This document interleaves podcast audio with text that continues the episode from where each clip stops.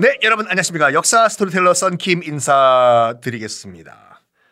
자, 지난 시간에 이성계가 아주 무리수를 뒀어요. 다음 왕, 태조 이성계의 뒤를 이을 다음 왕을 어, total 지금 아들이 8명이잖아요.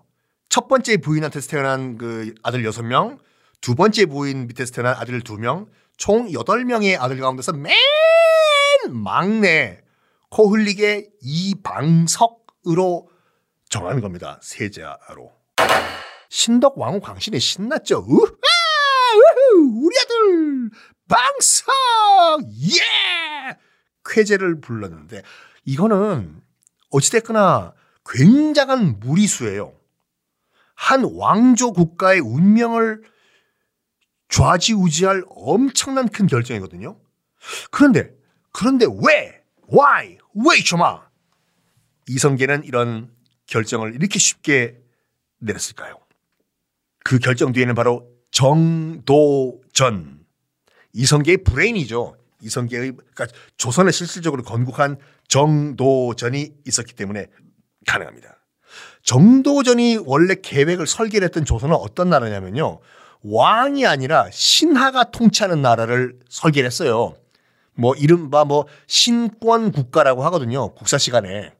왕이 통치하는 나라는 왕권 국가라고 하고 신하들이 통치하는 것은 신권 국가라고 하는데 이게 뭐냐면 신하들 이 딱 여러 명이 시스템적으로 국가를 운영을 하면 왕은 누가 봐도 나라는 일정 꾸준하게 운영이 된다 이거예요. 왕권 국가, 왕이 100% 통치하는 국가는 정말 세종대왕 같은 이런 현명한 왕이 되면 나라가 잘, 백성이 잘 사는 국가가 되지만, 띠디디디디디, 아우, 연구 없냐? 이런 왕이 되면 나라 망하는 거잖아요. 그러니까 그런 나라가 아니라 일정하게 나라가 유지가 되기 위해서는 신하들이 집단적으로 나라를 통치하는 신하들이 통치하는 신권 국가란 시스템을 만들어 놓으면은 왕이 누가 되든 세종대왕이 오든 띠리디디디 연구 없냐가 오든 간에 나라는 꾸준하게 통치가 된다. 이런 시스템을 구축하려는 것이 바로 정도전의 구상이었습니다. 근데 이게 나중에 이방원과 빵 충돌하는데 이방원은 신권 뭐 지금 한국은행이냐 새돈 나왔냐 뭐 지금 설날에 세뱃돈 어? 신권이 있으면 국권이 있냐야 이방원은 강력한 왕이 통치하는 왕권 국가를 꿈꾸거든요. 그러니까 나중에 정도전과 이방원이 빵 안 붙을 수가 없었다니까요. 자, 어쨌든 간에 지금은 정도전 권력 중심으로 국가가 운영되는 상황이었어요. 이방원 지금 아직도 부글부글 부글부글 끓지만 언제 죽을지 몰라요 지금요. 자기는 아버지한테도 시, 뭐 신용을 잃은 상태예요 지금. 거기다가 정도전은 막 저렇게 뭐 신권 국가 어쩌고 저쩌고 막 나라를 설계하고 있는데 기록에 따르면은 이때 이방원이요. 정말 언제 죽을지도 모르는 야인 신세로 신세를 한탄했다고 합니다. 백수예요 지금 이방원은 직업도 없고 아무것도 없어요 그냥 타이틀만 왕자 이걸 뿐이에요.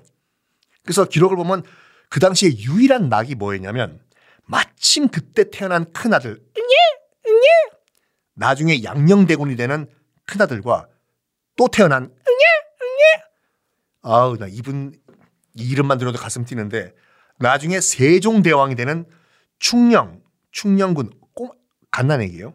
을 업어주고 쭈쭈쭈쭈쭈 도리도리도리 까꿍 우쭈쭈쭈쭈 이렇게 아들들을 갓난아기들을 보고 업어주고 돌아다니는 거 아이들 얼굴 보는 거 방금 이 유일한 낙이었다고 합니다.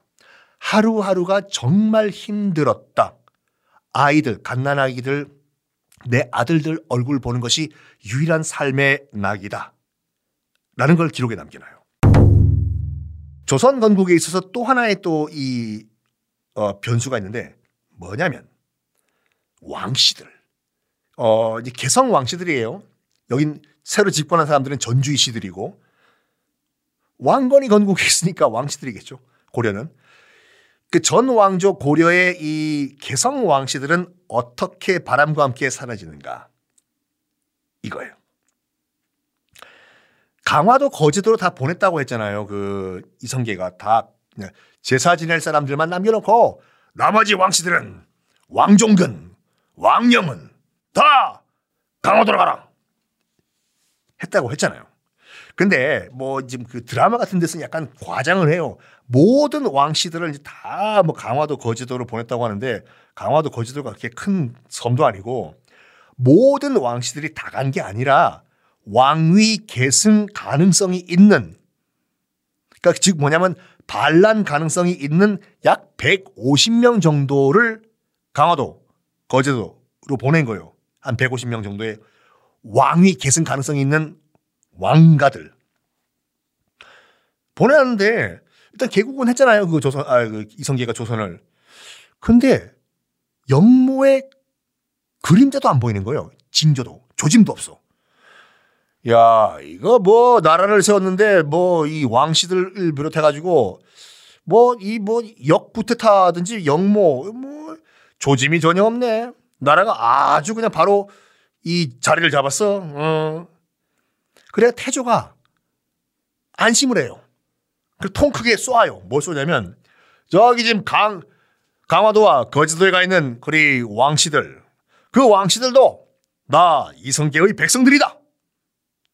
육지로 나와서 살게 허락한다.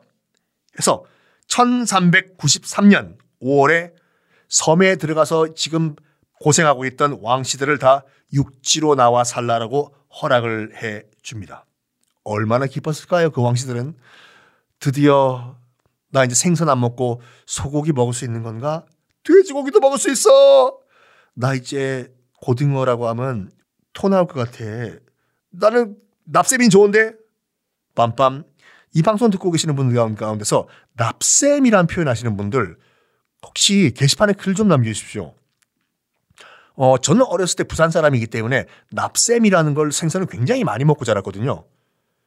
물어보니까 서울에서는 가자미라고 하더라고요.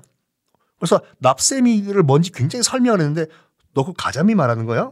어, 납셈이라고 안 그래? 납셈이?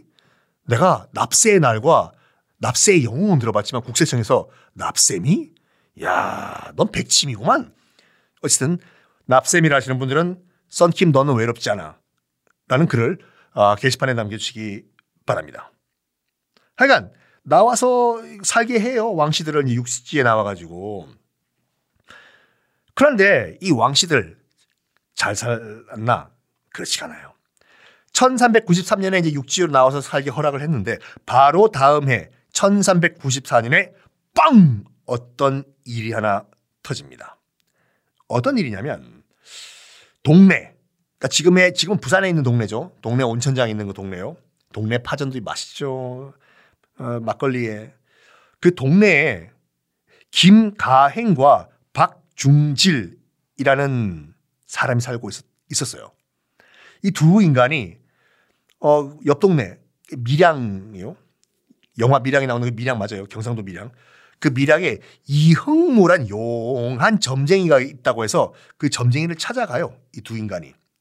찾아가서 뭘 물어보냐면 저기요 들어오셔 무슨 일로 오셨어?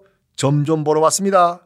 무슨 궁금증이라도 저기 다름이 아니라 그 아, 이거 누구, 누가 들으면 안 되는데 저기 이 씨가 아니라 왕 씨가 다시 이 와, 임금이 될 가능성이 혹시 있어?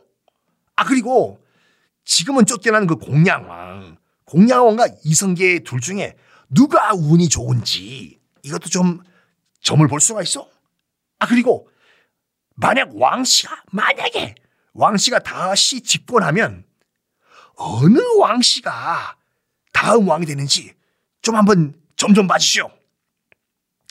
이렇게 물어봤다는 게 들통이 나버려요. 나중에 말씀드리지만 굉장히 이 조작의 가능성이 그 진한 냄새가 나는 그런 사건인데 하여간 요 두 인간 동네에 살고 있었던 김가행과 박중질이라는 인물이 밀양에 살고 있었던 이 흥무란 점쟁이한테 가서 이런 걸 물어봤다는 것을 당국이 알게 돼. 어마무시한 이 영모 모이지 않습니까? 에? 이성계를 날려버리고 왕 씨가 다음 왕이 될 수가 있냐 가능성을 물어보는 거기 때문에 자 이 사건의 여파 어떻게 전개가 되는지 다음 시간에 공개하겠습니다.